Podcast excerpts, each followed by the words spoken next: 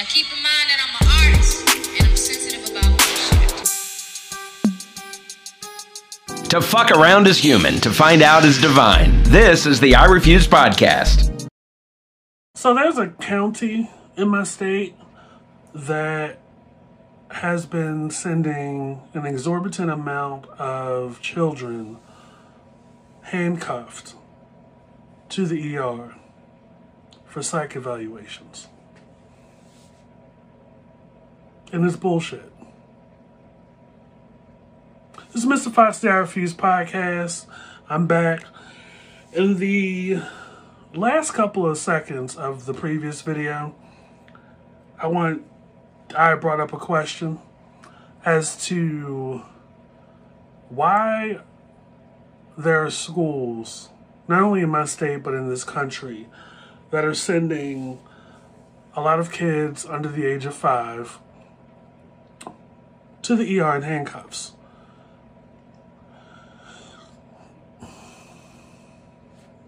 And here we are. So I was down here minding my business. Oh, hello. I'm Mr. Fox, the I Refuse podcast. Welcome back. If this is your first time to the channel, to anything near the I Refuse podcast, we we typically tend to talk about pop culture, music, movies, and stuff like that. But really, the crux of the podcast is having discussions around social issues, cultural issues, and really uh, put our own two cents into it. And as somebody that has come up in the grade school system, I felt it necessary to talk about this one particular thing because we've been out, we've been outside for a long time, right? And one thing we notice is that the climate in teacher student relationships, faculty administration, state sourcing, resourcing, financing, the whole the whole realm of the education system has been pretty wild since I graduated from high school. Not saying that my growing up in the school system wasn't, you know, super stellar. Um, but definitely what's very telling these days is the response to otherwise just routine, day to day. We all come to expect these kind of situations. It's the handling of the kids that's most troubling to me. And how the people with who are supposed to have the most maturity and be the most certified and the most professional resort to, in my opinion, damaging kids that age, damaging any child. So, welcome, welcome. There is a county in my state that it's been revealed recently that they have been sending children as young as five years of age and children, just children in general from this one particular um, school over a hundred times within the past calendar school year. And handcuffed, you know, the police cruiser comes, pulls up to the school, handcuffs the kids, sends the kids to the ER for a psychiatric evaluation. It's later been discovered that schools across the country have been doing this for a while, to the tune of almost a range of 800 or so kids to even more. But the process has been used over the last eight years. So in this particular county, in this particular, in my state, there is what's called is a there's a petition of some kind or a, um, a state law. Sorry, state law petitions for emergency evaluation, which is meant to be limited with to people with severe mental illness and consider an endangerment to other students and faculty abroad. Now, what's come out of that in reality is that some of these kids are reacting out of frustration to being bullied and being targeted in, cl- in class and in school, and just childhood frustration. I would surmise, you know, frustration from not being heard, frustration from not being understood, frustration from not being accepted. And as somebody that's been through the grade school system, I can give you a bevy of experiences that either I've gone through or I've experienced in the same classroom with other kids that over 95% of the time a teacher's response to a a child, a teenager, a preteen, specifically in grade school and middle school is when they are acting acting up or acting out or being a little bit disruptive within an earshot of the first couple of sounds the first reaction is always to send that child to the principal's office or sit them in the hallway. Away from the other kids away from an opportunity to educate them there there's little to no patience in dealing with this particular child at this time. And I went to school with a lot of weirdos. Like going to school, public school, you are you get a real experience and weirdos probably wasn't the right term in this climate, but that's that's just what it is. Like a lot of different kids from different areas and different realities. Um, a lot of latchkey kids, um, single kids from single parent homes, um, and you know, interesting kids that are not developed in some way. But this is what school is. So, for this state law to be enacted. And this is and this is the data that's come out of that. From from that data, people have discovered that the percentage, the the greater or higher percentage of children being sent to the ER for psych evaluations, handcuffed from the classroom are black children. Now, for the longest time, longer than I've had the podcast, and I've even talked about it on the podcast along the way, is the handling of black lives, not just adults, but also, especially children. And over the last five or ten years, I've seen a lot of um, stories coming out as to how grade school children and middle aged children are handled in a classroom setting to where, you know, the teacher up front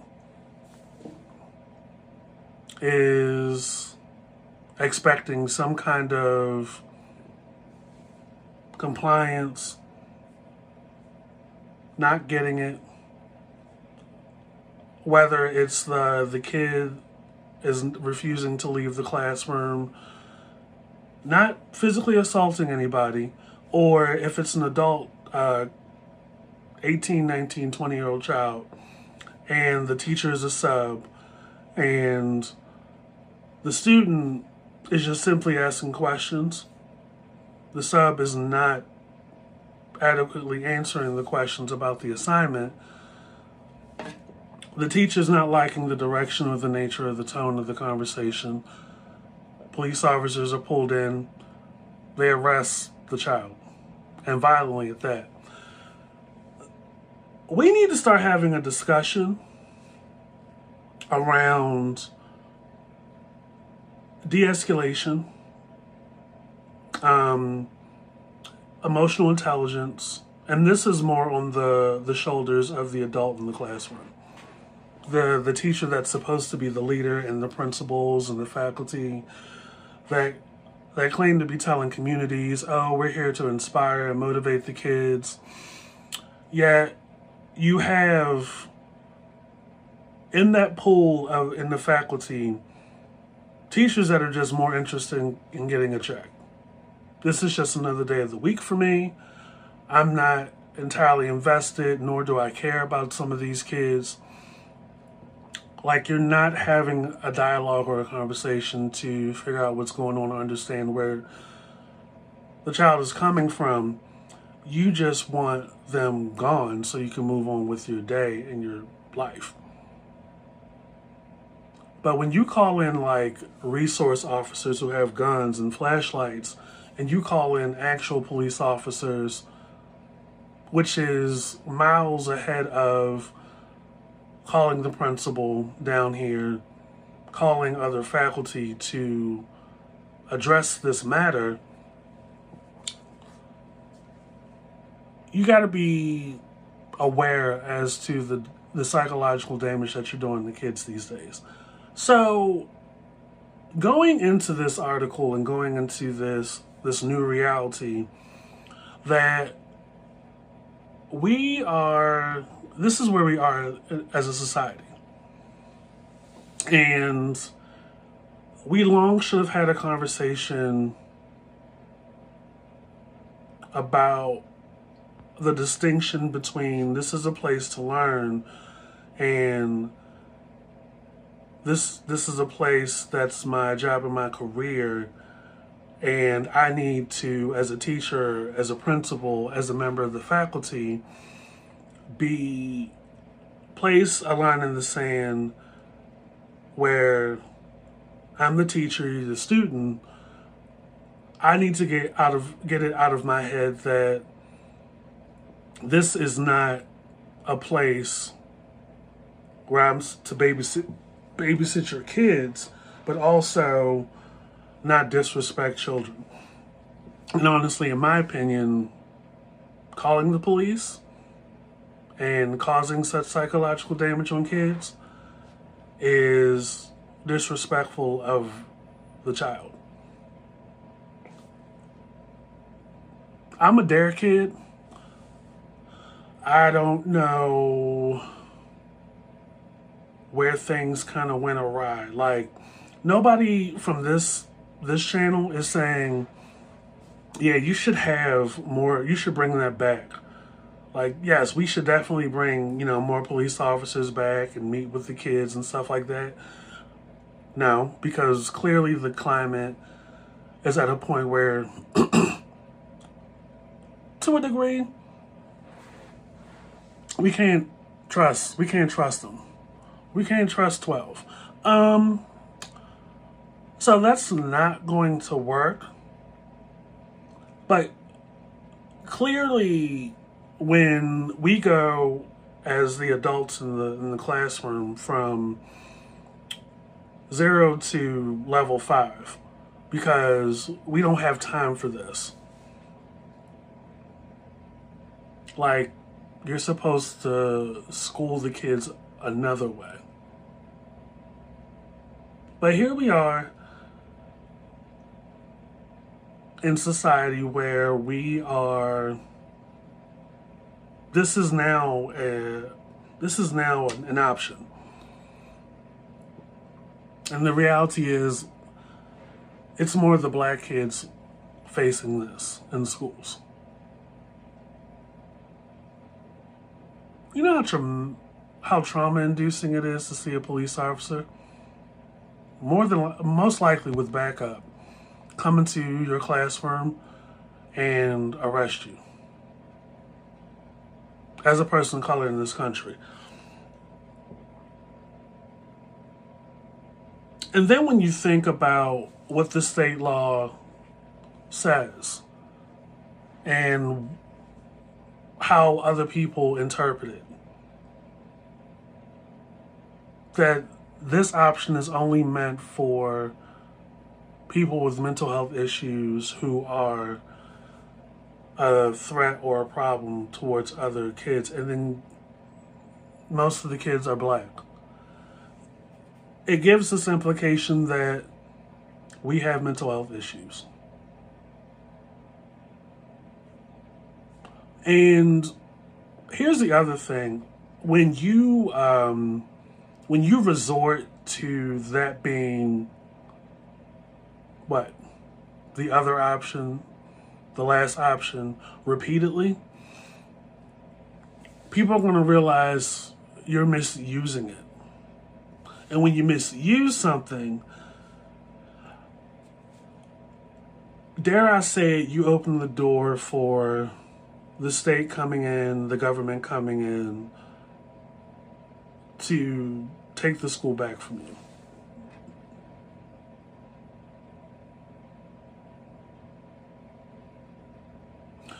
And then I started to think about it. I'm like, on the one hand, I understand the frustrations. Like, you're saying you don't, you claim you don't have the resources to, I guess, adequate, adequately um, serve the problem or remedy or resolve the problem. Yet, you want more pay. And this this kind of thing is not is not up to us. Like somewhere along the lines, um, if we're at this point where you're sending more kids in handcuffs and then to get psychiatrically evaluated. My thing is this don't you gotta get the parents involved at some point? Because I read up on some of the schools out of this county, Wicomico County, and I'm like, this doesn't come off like a a school with one of those developmental schools. So, what do you what do you why are you doing this? You know what I mean? Like, what? And I, like, I would, it would beg me to think, are y'all specifically targeting black kids?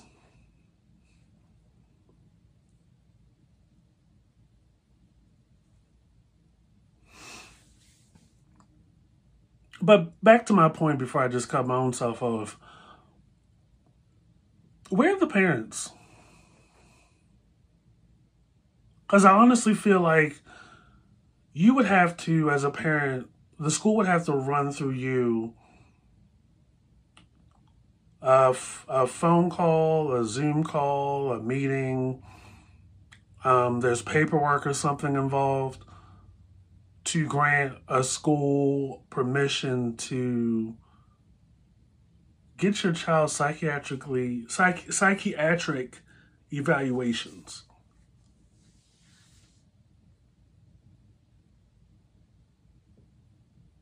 like once we get to a point that you're doing all of this because you don't want to deal with the kids, it makes me wonder like maybe you're not cut out to be a teacher.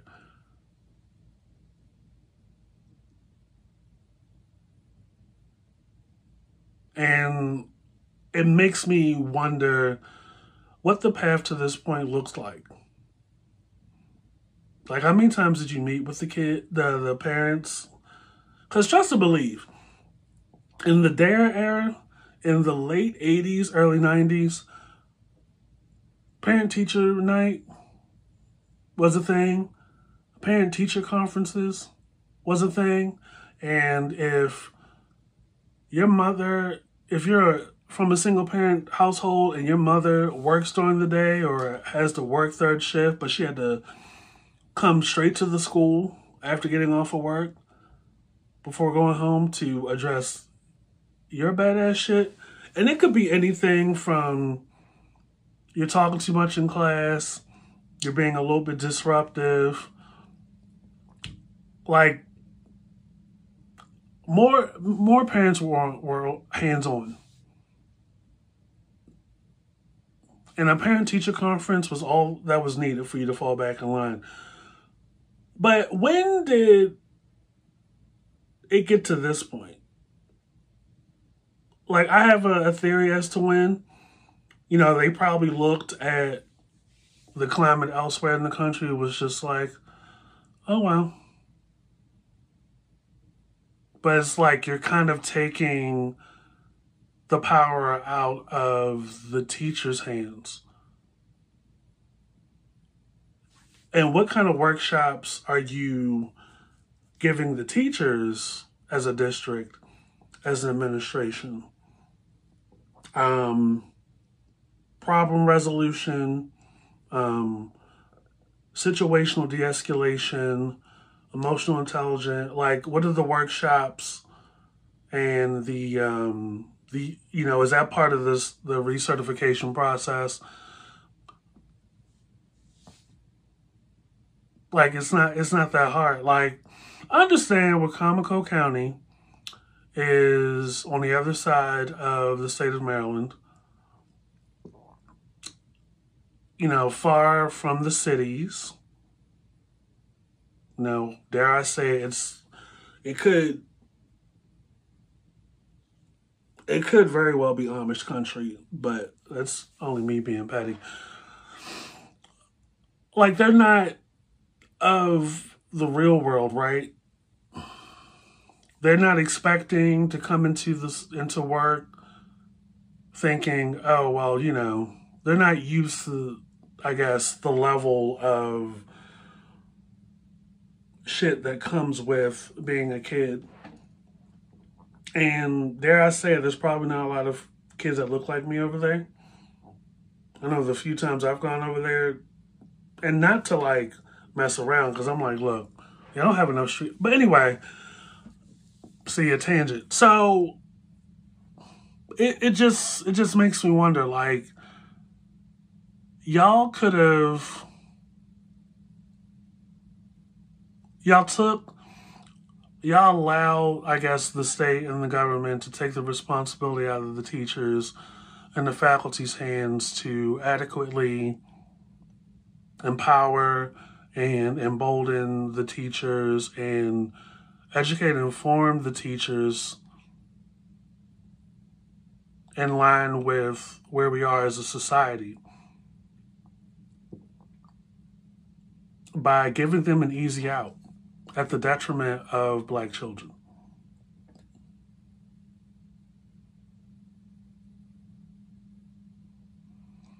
Thus, locking us out of education, the the, necessity of it, um, thus keeping us behind a certain line.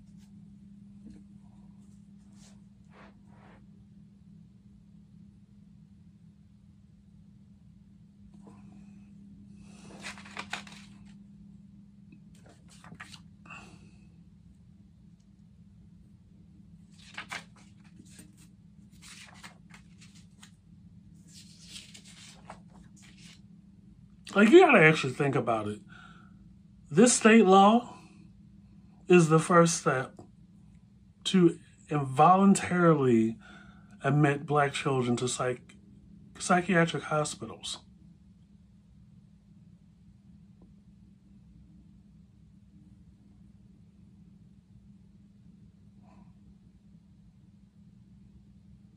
It's like screw time out, screw sitting in the hallway behind a desk to cool off.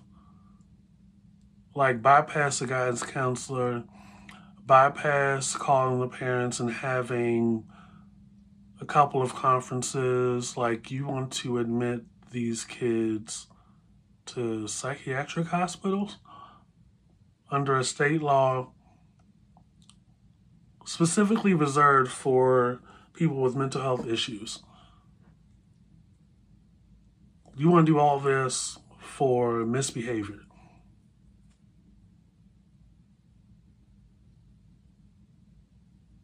And I can go into a whole conversation as to the the connection of capitalism to privately owned hospitals, psychiatric wards, and how satisfying a quota such as that that's of hospitals and how that you know translate into more funding just like it would translate into quotas with jails and how that plays into this similar da- data as to how it's more black people and people of color going into jails than white counterparts than our white counterparts. Like it's it's all interrelated. It's all interrelated and how and how systemic that it is.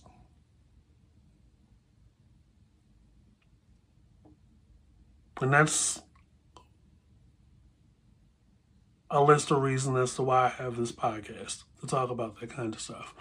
Like this isn't this isn't rocket science. Like this is there's a thread that connects all of this.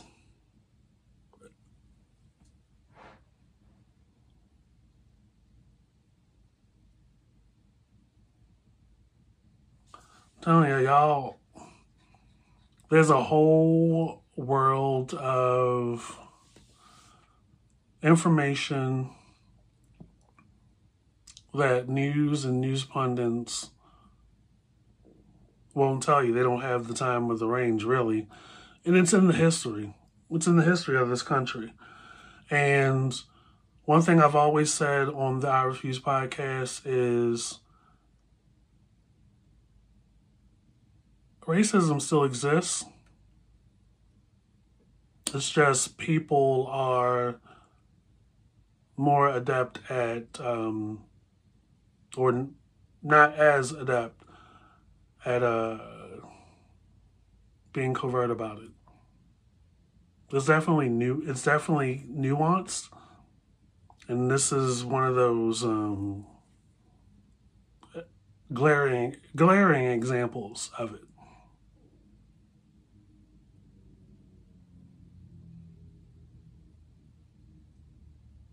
Like, could you imagine?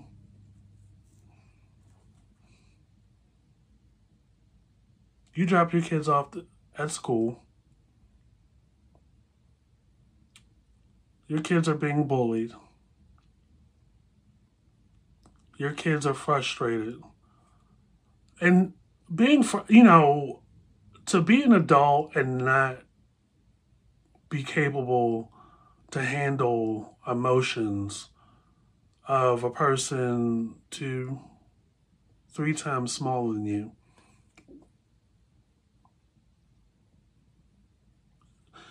It makes me wonder do teachers really care?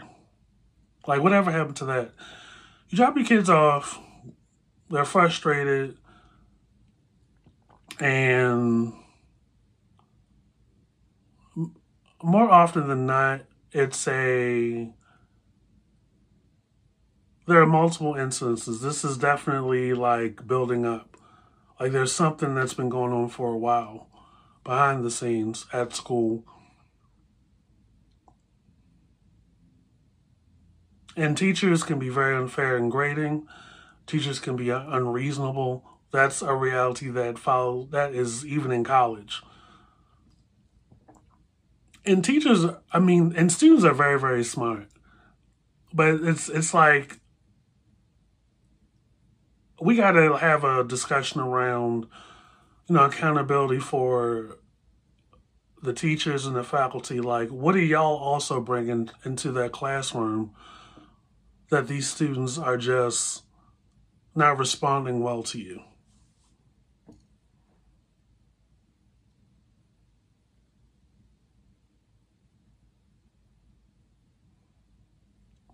But I bet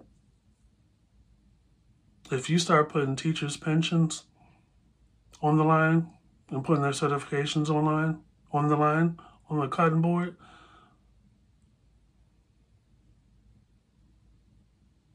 like there has to be a checks and balances in in playing. There has to be an overhaul of you have to satisfy or keep this particular standard or rating throughout the school year. Because not only are you supposed to teach, but you're also supposed to inspire and create an environment that motivates kids to learn. Take your ego out of it and actually make the children the focus of the experience. Even when I was growing up, a lot of prideful teachers.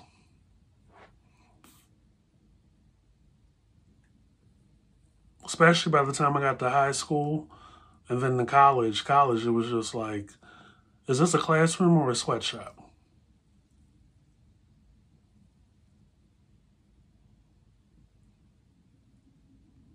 And maybe students in, in middle school, high school are unaware that the guidance counselor, the principal, everybody up there in their front office that has a job up there are supposed to be there for you.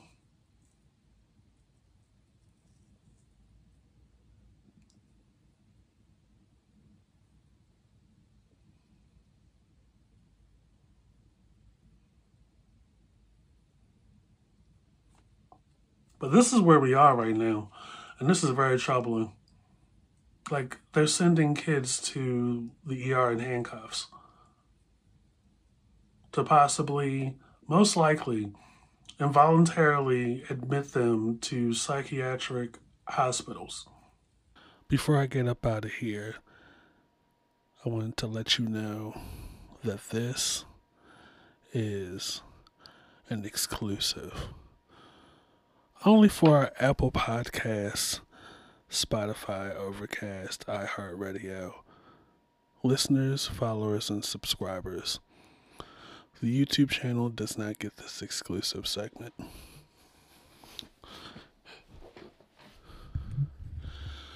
Ciao.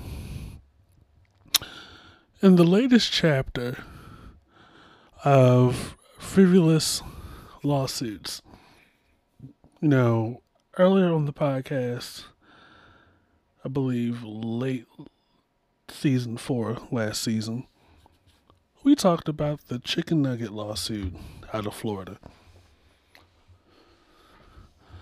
To get more details as to what I'm referencing, you'd have to go back to season four of the I Refuse podcast and find that episode where we talked about the chicken nugget lady.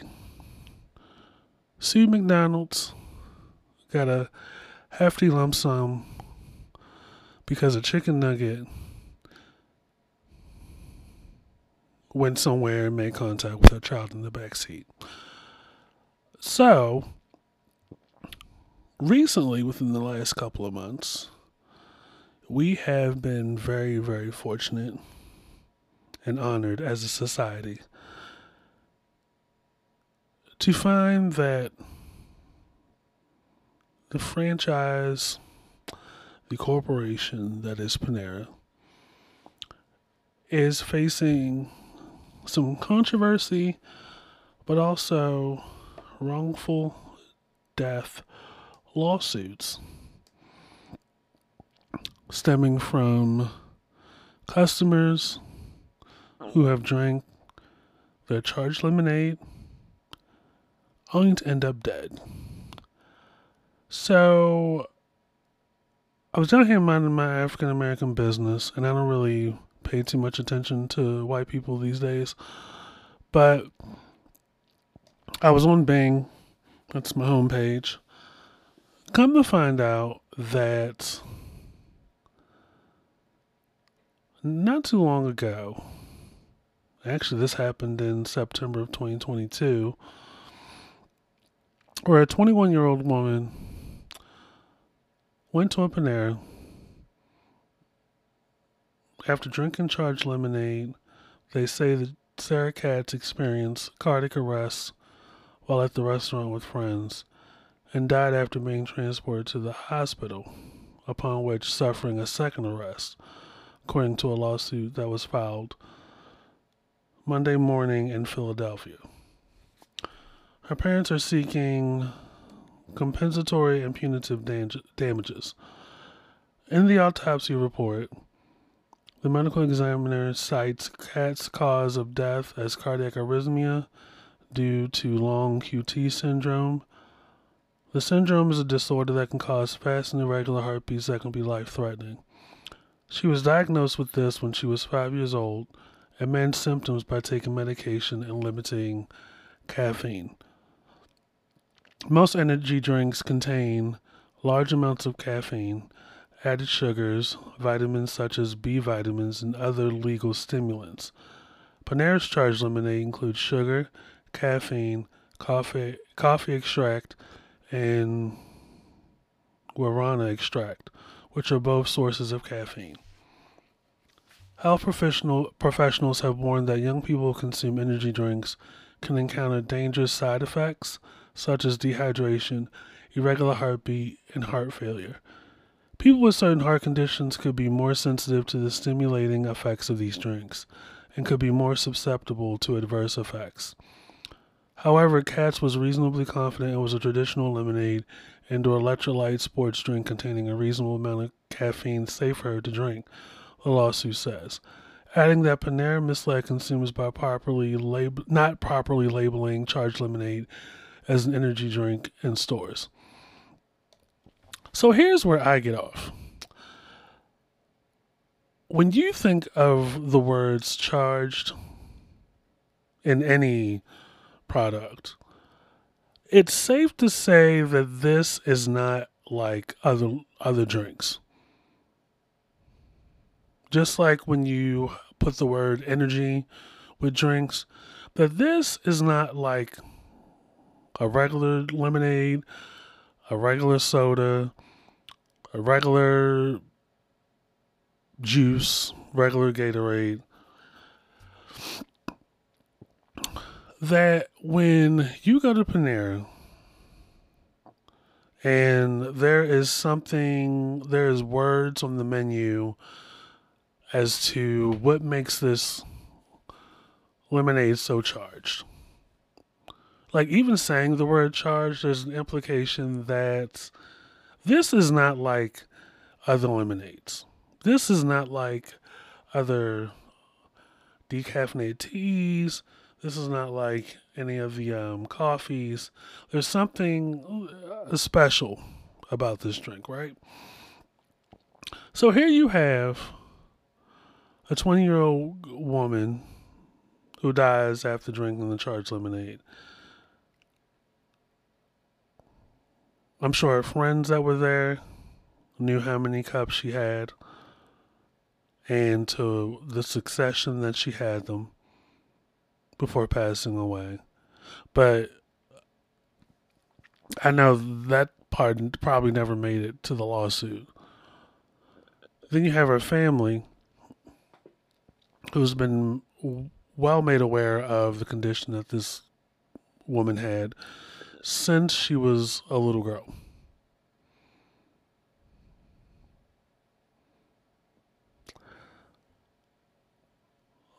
One risk, a person with a risk,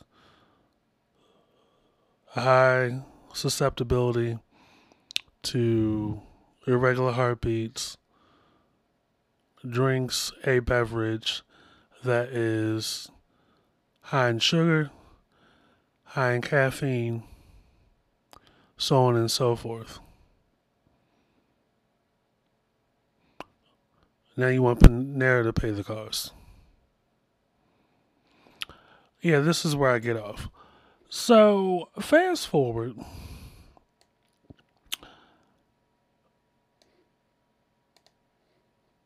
Panera again is facing another lawsuit. This time from the family of a man who was 46, went to his local Panera, drank three of the highly caffeinated beverages before suffering cardiac arrest in October. Down in Florida, he went to his local Panera, drank three charged lemonades on October 9th, then suffered a fatal cardiac arrest on his way home. Dennis Brown had an unspecified chromosomal deficiency disorder, a developmental delay, and a mild intellectual disability. He lived independently, frequently stopped at Panera after his shifts at a supermarket. Because he had high blood pressure, he did not consume energy drinks. The, law- the lawsuit was filed on behalf of Brown's mother, sister, and brother less than two months after Panera was hit with a separate lawsuit regarding Sarah Katz, who we just talked about, who was an Ivy League student with a heart condition, who died in September of 2022 after she drank a charged lemonade. That lawsuit called the beverage a dangerous energy drink and argued that Panera failed to appropriately warn consumers about its ingredients, which included a stimulant guarana extract. Panera has long since as advertised its charged lemonade as plant-based and clean, which is much as caffeine with as much caffeine as our dark roast coffee. 390 milligrams of coffee, a large 30 fluid ounce charged lemonade has more caffeine in total than any size of Panera's dark roast coffee. The large cup contains more than the caffeine content of standard cans of Red Bull and Monster Energy drinks combined, plus the equivalent of nearly 30 teaspoons of sugar. The FDA says healthy adults can safely consume 400 milligrams of caffeine a day. Which, at this point, after detailing the health background of these two individuals, neither one of these people were healthy adults. So here's where, again, I get off.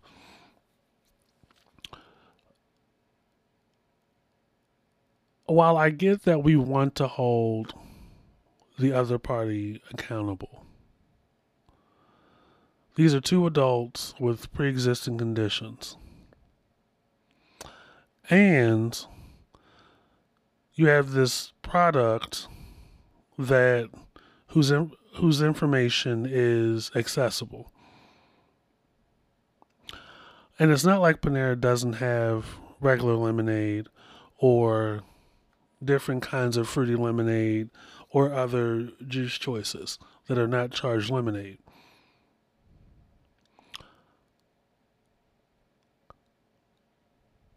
While anybody can file a lawsuit, not every lawsuit sees light of day. Light of day. And they say that Brown had consumed charged lemonades in the days leading up to his death. In the lawsuit that was filed in Delaware, where Panera is incorporated, it's unclear whether Brown knew how much caffeine and other stimulants were in the drink, which at the time of his death was available in self serve dispensers and offered side by side with all of the stores non caffeinated or less caffeinated drinks, the suit says. They say his cause of death was cardiac arrest due to hypertensive disease. Said Panera said it expressed our deepest sympathy for Mr. Brown's family that has stood by the safety of its products. Like at some point, you just have to, you know, it's unfortunate. However, you have two adults here with families that were well aware of their pre existing health conditions. And unfortunately, these two people consumed large amounts of this charged lemonade with these pre existing conditions. And you want Panera to pay the cost, which they probably will. But from my perspective, Mr. Fox of the I Refuse podcast, you know, we're killing ourselves softly. you know, whether it's mentally or psychologically by putting kids as young as grade school age in handcuffs and sending them to the ER for psych evaluations because they misbehave in class, or it's these kind of cases where we, even when we're as young as in our 20s or as old as Dennis Brown was, have these pre existing conditions, possibly running the risk of danger at any turn, down to what you eat and what you drink. And then you multiply the drinks of this charged lemonade and you go into cardiac arrest. It's very unfortunate, but you know, we've always had like an unhealthy standard when it comes to health and habits. And some of that stuff, while some of that stuff can be passed down into genetics and your DNA, you have all this life and all this opportunity to regulate and moderate yourself.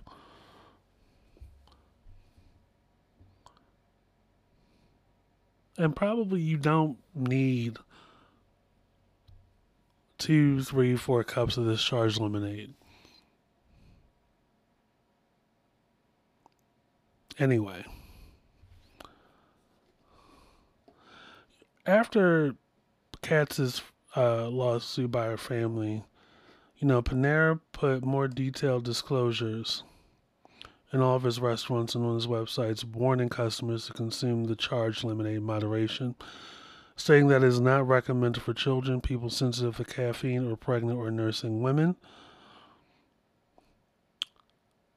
Brown was a vital member of his family who always made everyone smile. Relatives filed the lawsuit to get the word out about the dangers of the drink. I mean, it's ultimately down to the person and what kind of conditions they have. And if they've had disclosures out since the Katz family's lawsuit, which was the almost a year to the day that Dennis Brown passed away, and that didn't stop Brown from drinking repeated cups and passing away on his way home, and his family filing a lawsuit. It's like, what more do you want at this point? Offline, I was talking to Mister Great about these these these stories with this charged lemonade and the pre-existing condition of the people that drank the charged lemonades, and the conversation went back to re- re- recollecting lawsuits against Starbucks for putting too much ice in their coffee drinks, McDonald's for making their coffee too hot. What, is the end game here? Because not having so much ice in your drinks is as easy as saying light ice. And not having hot coffee over your lap is as easy as making sure they secure the lid before they give you the coffee.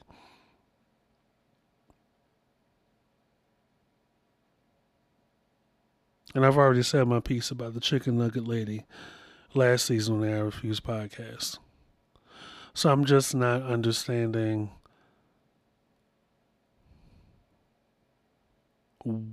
what the end game here is for some people. Panera did their part. After the first lawsuit, another person passed away. My understanding what more do people want?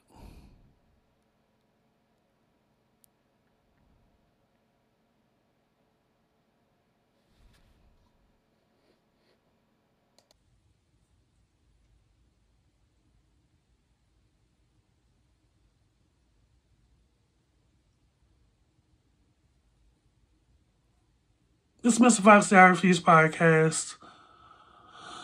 Whoo, it's crazy. Um, I Refuse podcast available wherever you get your podcasts. You know, the YouTube channel's still here. Um, let's see, I Refuse podcast after dark, the usual suspects. Five seasons of the I podcast is available wherever you get your podcasts. You know, we're busting it out over here on the YouTube channel. The link to everything is on the profile. On the Twitter at I Refuse Podcast. I'm Mr. Fox. Thank you for joining me, and we will catch you guys later.